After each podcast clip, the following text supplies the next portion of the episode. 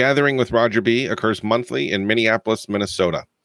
Attendees are 12 steppers, those who have been affected by another's addiction, and some who are simply interested in improving their personal level of life satisfaction using a variety of spiritually based tools. It is also used as a tool for study groups nationwide. The gatherings talks are generally tied to one or more of the 12 steps, but are always guided by spiritual concepts, principles, and ideas common to most faiths. Topics are drawn from a variety of sources the 12 steps, many of the well known wisdom texts, science, and other teachers that speak to a spiritual solution to life solutions. Roger has been in recovery for over 40 years and has spent thousands of hours in service, sharing his experience, strength, and hope. He has curated curriculum for treatment centers and leads workshops and retreats throughout the United States, Canada, and Europe. Roger is a certified spiritual director and offers insight into spiritually based living skills that, are relevant to all people, whether in recovery or not.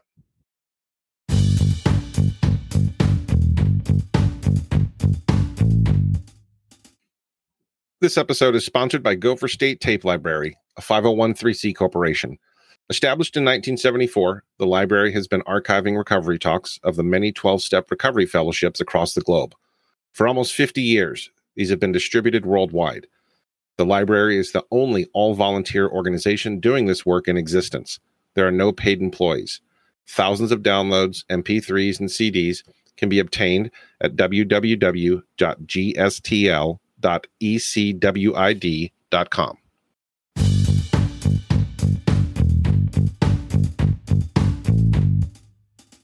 I uh, want to start with a little ditty I saw today that I kind of thought was cute. We can't always choose the music life plays for us, but we can always choose how we dance to it. That's assuming you know you have a choice, right? So um, I'm going to do something uh, that I usually don't do with you, but I'm. I want to talk about the teacher, the one teacher, and I'm going to start with a uh, a reading by Emmett Fox.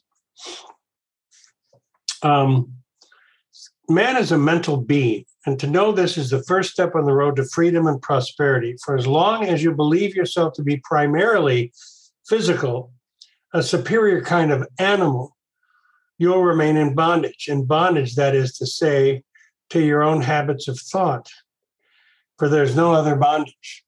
Where do we see that in, in our big book? The main problem the alcoholic centers in his mind. You know this, you know this from your own experience that the hardest thing you have to do is to change your thinking. We've all suspended the drinking We've also suspended the drug use and, and most of the goofy behavior. So, in bondage to your thinking, right? Also, if you're going to remain thought based, you're going to be in bondage and bondage to your social security and sex instincts. You're going to be in bondage to more. You're going to be in bondage to the world out here, the externals. Mind is primary, but mind must have embodiment manifestation. And the embodiment of your mind is found in your visible conditions the kind of health you have, your financial position, your business connections, the sort of home you have, and all the thousand and one other things that make up your present environment. In other words, your world is an outpicturing of your consciousness. All the elements of it, all your friends, they're aspects of you, all, all your conditions. This being the case, you'll see how foolish it is for you to endeavor, as do most people, to improve your conditions by altering your environment while leaving your mind unchanged. We've all run this experiment. If I could just get fill in the blank to behave, to mind, to get in the groove I want, then I wouldn't have to drink so much. Then I wouldn't feel this way. Then I'd be happy. Then I'd be content, right? So I'm trying to change the exterior without changing the interior. This is like the person who comes to AA or NA or CA or some A and stops the be stops the using but doesn't change any of the thinking. This is also the seed of why we relapse because we never change. We're just abstinent. And so we're left with the same mind that we had when we were using it. Eventually, that mind will eat us up and get us back on the road, right? To attempt this is to attempt the impossible and to foredoom yourself to failure and disappointment. True or false? How many times have I tried to fix what's inside of me with something on the outside? New car, more money, more sex, new girlfriend, new boyfriend, new husband, new wife, new dog, new boat, new motorcycle, new place to live, new town, new state, new sponsor, new meetings. Goes on and on, right? Mind is cause and experience is effect. This is a big idea. Mind is cause and experience is an effect. The easiest way I can explain this to you is think about when you're afraid. That's mind. Mind has created a scenario that hasn't happened because it's in the future, fear, and you've had a physical reaction to that. The effect, the manifestation, the physical effect is what he's talking about. It's the experience. My experience of fear is I sweat, I hyperventilate, my pulse goes up, my blood pressure goes up, my palms sweat, and I get really short with people, whatever, right? That's what they're talking about. So it's not far fetched, and we'll have an experience of it. Mind is cause and experience is effect. And so, as long as your mind remains unchanged, it will continue to produce just those effects or experiences of which you are anxious to be rid of. That's why I keep doing the same thing over and over, no matter how hard I try. I can't control my drinking. No, how, no matter how hard I try, I can't quit lying because I don't know what informs a lie. What informs a lie is my shame that I'm less than you. And I think that the lie makes me look better than I really am. And all it does is make me look like a fraud and a liar. But I don't know you see through that, right? If you don't like the experience or effect that you're getting, the outpicturing, the obvious remedy is to alter the cause. And then the effect will naturally alter too. Some of you have already had this experience in your recovery. I altered some of the behavior, the drinking, the drug use, the controlling if you're an Al Anon, right? But there's other layers to this. There's other layers to this that need to be altered as well. And how do I run into those? This is the theme of this. There's one teacher, one teacher. What do they say? God is life. God is life. Life is the teacher. Life is the teacher, and I need to be able to understand the lessons. But I can't understand the lessons when I'm not here. I'm in my head, I'm in the future. I'm planning how I'm going to do the next thing or what the next thing is or the next result I have to get. Right. So here's a thing that's that's a constant, one of the few constants. And it's also one of the most disturbing constants. The change is the constant. Everything changes and what happens to us. Look at look at your life. Look how much you've changed since you were born. Look at how much you've changed in the last 10 years, in the last 20 years, the last 30 years, the last 50 years. There's been a lot of change. Some I brought on and some was brought to me, right? So what happens is I don't want to change because I'm afraid because what the what the shame and the fear say is I'm willing to change if you can give me a little taste of how it's going to turn out and make sure I'm going to like it. Right? No, no, no. No, it requires faith to proceed because there is no guarantee. And besides that, if you get what you want, how many times have you gotten what you wanted and it found out it was exactly what you didn't want? So this whole idea that I know what's best for me, that's got to go because the evidence is quite clear. I have no idea what's best for me. I'm driven by desires and hungers. I'm driven by appetites. I'm not driven by spirit, right? So now I've got a new idea. There's two kinds of pain the pain that hurts and the pain that changes. The pain that hurts and the pain that changes. The pain that hurts is the mistake I don't learn from. the pain that changes, if I learn the lesson the pain's trying to teach me, it goes away. It's never repeated again. All better, all gone. So pain is a pointer. It's trying to show me this isn't working, this isn't working. It's not the same kind of pain as when I slam my hand in the drawer. When I slam my fingers in the drawer, I don't have to sit and think about, well, what would be the appropriate way to remove these fingers from the drawer? No, you just, it's an automatic reflex. You just jerk it out. But I have all kinds of mental pain psychological pain, my fear, my shame. What are people thinking of me? I'm not good enough. I'll never make it. I can't do this. I'm a fraud. I'm a phony. Everyone's going to find out. No, then I'll be ruined, right? And we stay paralyzed. And that's why when you look at your four step, that's why you have oftentimes years, if not decades, of repetitive behavior because they never learned the lesson. Once I learn the lesson, that behavior stops because the, the thinking, the ideas that inform the behavior are no longer there, and new ideas have taken their place. Honesty, dishonesty is a really good example. You know, I don't have to try and remember what I've told everybody anymore because I'm telling everyone the same thing. Before, everyone got a different story you got the story that I wanted you to have. I wanted you to have the story that would make you like me or make me you accept me. Okay, so fine, you get the idea, right? So what happens is we get in here, we get formulas.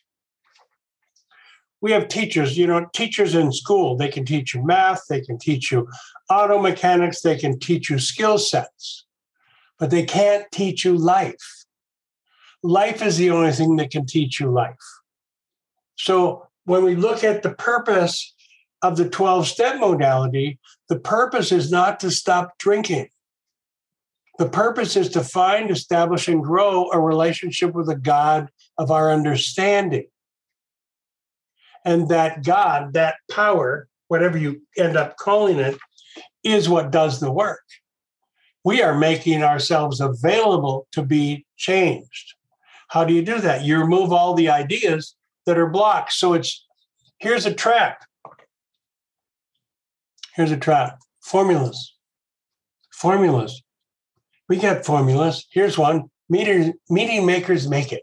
That's a formula. So if I go to a lot of meetings, I'll make it. If you don't understand the formula and you just take it on a compliance conformity level, you're going to go to a lot of meetings and still be sicker than you were when you started. Here's another formula don't drink, go to meetings, read the book. I know guys that did that and stayed drunk because it's not go to meetings, don't drink, and read the book. It's do what's in the book, take the action. So someone has to explain these formulas. If I'm using a formula, suit up and show up. There's another formula. Really? So, depending on the clothes I wear and how often I show up at your bloody meeting, that's going to determine. No. So, you get what I'm saying 90 meetings in 90 days. There's a formula. 90 meetings in 90 days. I know people that drank between every one of those meetings. So the formula is only good as far as it can take me.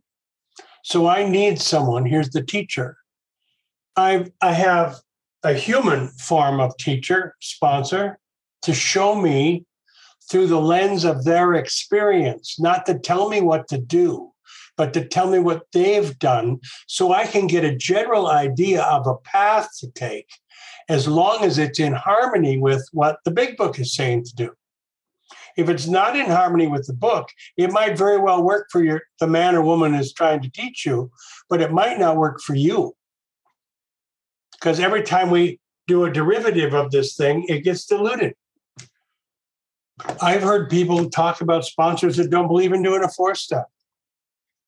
That must be an interesting recovery with no self examination. How convenient. you know, and I only drink on holidays. That's a beautiful formula, right? So the things that really matter life, love, reality, God, who am I? Why am I here? Those things can't be taught, they have to be experienced. And that's the point of the steps. They're experiential, they're not intellectual. You will use, I will use, we will use our intellect to discern certain things along the way, to make lists, to say prayers, is this me, is this not me, discernment and all that. But God does the changing. Make no mistake, I don't change anything. I just try and get enough of the stuff out of the way to give God some space to work. When you think you're changing stuff, you'll hear people talk about it when they get their, their medallions, usually in the first year, year and a half.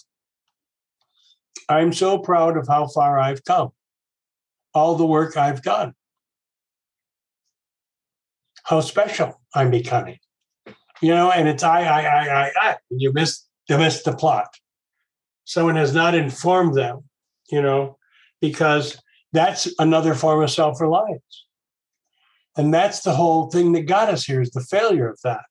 So now the alcoholism can disguise that self reliance as pride. I'm so proud of what I've done. Well, look up the definition of pride in the dictionary. It's a distortion exaggerated sense of self, exaggerated sense of self, self love, self hate, self condemnation, self aggrandizement. It's a distortion. So, so how do I find these things through my experience? What do we do? That's why we have inventory process. You know, in the in the uh, submission stage two through seven, we're just examining to the best of our ability the things that are in the way of us having the lives we want to have, of being the man, the woman that I want to be, being the human being I want to be. We get a rough idea, and that's all it takes is a rough idea. God can work with minimal pieces of fabric, right? And so I need to find a way to keep growing while that stuff is being marginalized with the amends.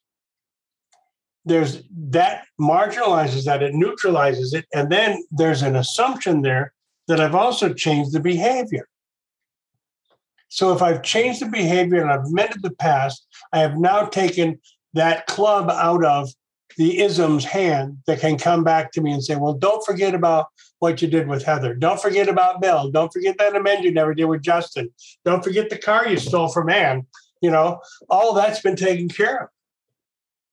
So this is, and you know, you've everyone here has had this experience. When you have an experience that's ineffable, when you, you know, it might be, well, here's an example. I uh, generally in the morning when I do my meditations, I end it by staring out the window. I've told you this before. And to the senses, to the senses, it looks very quiet and it looks very static, very still. But the tree I'm looking at, the grass I'm looking at, the bricks I'm looking at, the, sh- the shingles I'm looking at are all vibrating and they're all in different states of growth and decay. And I can't perceive that. But when I have the experience of knowing that's what's underneath what my senses are telling me, it's indescribable. I can't tell you how that feels. It's like it's like that that sunset you posted, Heather. And you can say, here it is. Isn't it beautiful? And everyone will see something different. Everyone will see something different relative to the formulas or the filters they're using in their head. So I write music. I write a song. I perform the song for you and you feel something. You don't know if you're feeling what I intended, you're feeling what you intend. And I don't know if you'll ever get the message. You see it all the time with art. I look at a beautiful painting. We're at the gallery. We look at a painting or a sculpture, and everyone's looking at go, wow. And everyone's seeing something different. And you can't describe the feel. That's what we're going for. That's the great reality is the uh, indescribable effect of the presence of the creator, the presence of me being in the presence of God. That's one of the things that solitude is about. When you study it, it's a it's not about quiet and peace. It's about being alone with God. And that might be watching the sunrise over the lake, or it might be watching an egg hatch, or it might be watching your kid run across the front yard, or it might be staring out the window, looking at a bunch of shingles that are decaying. It might be just, can I be in awe? You know, there's an expression. Let me see if I can find it. I wrote it down somewhere. Yeah. We're more curious about the dreams we're having than we are about the things we see every day. We're walking around all the time, seeing all kinds of miraculous things that we can't, we don't identify because we're not present. And that's the challenge, isn't it? In this noisy world, in this world of the fake, the false self, to be present, to just stop the noise and go, here you are, here you are, here you are. And so we can talk about this forever. But at the end of the day, it's your walk and your walk alone. It's your experience and your experience alone. I can I can share my experience with you and I can guide you in yours. I can say, for instance, um, I thought of that once, Justin, and when I did it, this is what I got for results. And Justin could then go, then what did you do? And I said, well, then I did what the book told me to do, and I got this result. I'm not telling him what to do. I'm telling him what I did, and that gives him an idea of where to take his path. So he's going to make a choice. And if he makes a poor choice, if you want to use that that judgment, a poor choice. If he makes a choice that hurts, the question is, what am I asked to learn here? Where was my mistake? Not why is this happening to me? Okay. So everyone's experience that we got how many people? We got 25 people here in the meeting. 25 totally different sets of experiences and totally different points in the continuum in this progression of coming to know and be uh, present to the creator, this higher power, and totally different amounts of blend in that. You know, I got I'm doing really good in my recovery in the drinking drug part, and I'm doing pretty good in the relationship part, but I'm still doing really crappy in the money part. It's your life. It's all one part and my ego wants to tell me it's different parts. And so i can say well i'm doing much better with the line but i'm still stealing. Oh. I'm still spending more than i make. That's not okay. And eventually the pain that is the teacher will bring me to my knees my experience will bring me to my knees that point where i say i can't do this anymore. I can't take another step. What would you have me be? What's what, what do i need to do to what? Get the pain to stop. You have to correct your thinking. You have to change your relationship with money. You have to change your relationship with women, with men, with animals. You have to change your relationship with things and stuff, with your job, with your career. You have to change your thinking. You don't have to change it all at once, but it will all get put through the process eventually. And I determine this is me being the curriculum creator. I determine how long that takes. There were parts of this were really long and tedious for me and very painful. And the pain wore me down. The pain got me to the point where I could say the same thing I did with the alcohol and the drugs. I'm done. I'm toast. I can't do this.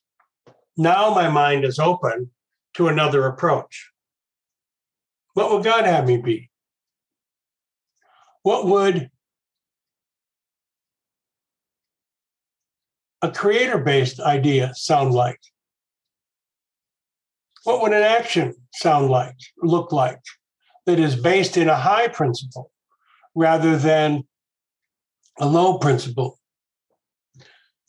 Susan is behind me, and uh, I've been really having problems with patience lately. And I was praying before the meeting. I was thinking about it, and it's not that I don't love Susan or Miles. It's not that at all. Mm-hmm. I just have been impatient. And the prayer that came to me right before this meeting was, God, let me love them the way you love me. That might not mean anything to you, but it really gave me a nice, deep, fresh, clean inhalation of the truth, right? There's no problem here. There are some conditions. There's no problem here. The problem is always me. The problem is always the idea that I'm serving. I'm either going to serve self or I'm going to serve God, some version of man's world or God's world. There's nothing in between. I'm in and out. I'm not kind of spiritual. I'm either in the spirit or I'm not. When I'm kind of spiritual is when I'm looking at it from across the room, going, well, there it is over there. Isn't that nice? But I'm not there. I have to get there, right? So there's one teacher, and that teacher is our experience. That teacher is life, and life is God. And we create the curriculum. Nothing's being done to us, it's all being done for us. One teacher. And we set the lesson plan. And the, the game is I got to figure out what this is trying to show me, what it's trying to help me learn. So what? So I can be better? Yeah. So I can be more free. Yeah. So I can have less stuff to inventory more good stuff to inventory than negative stuff. Okay, fine. If you got to go to dualism, we'll do that. But it's just stuff. And some of it hurts bad and some of it hurts good. When it hurts good, I'm on the right path. Hurting good is I got to let go of this because it doesn't serve me, it doesn't serve you, and it doesn't serve anyone else. Therefore, it is not of the Creator. Okay.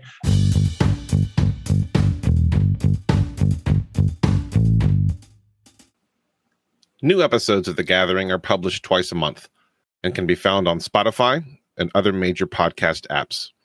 You can follow The Gathering on Spotify and others to receive monthly notifications of new episodes.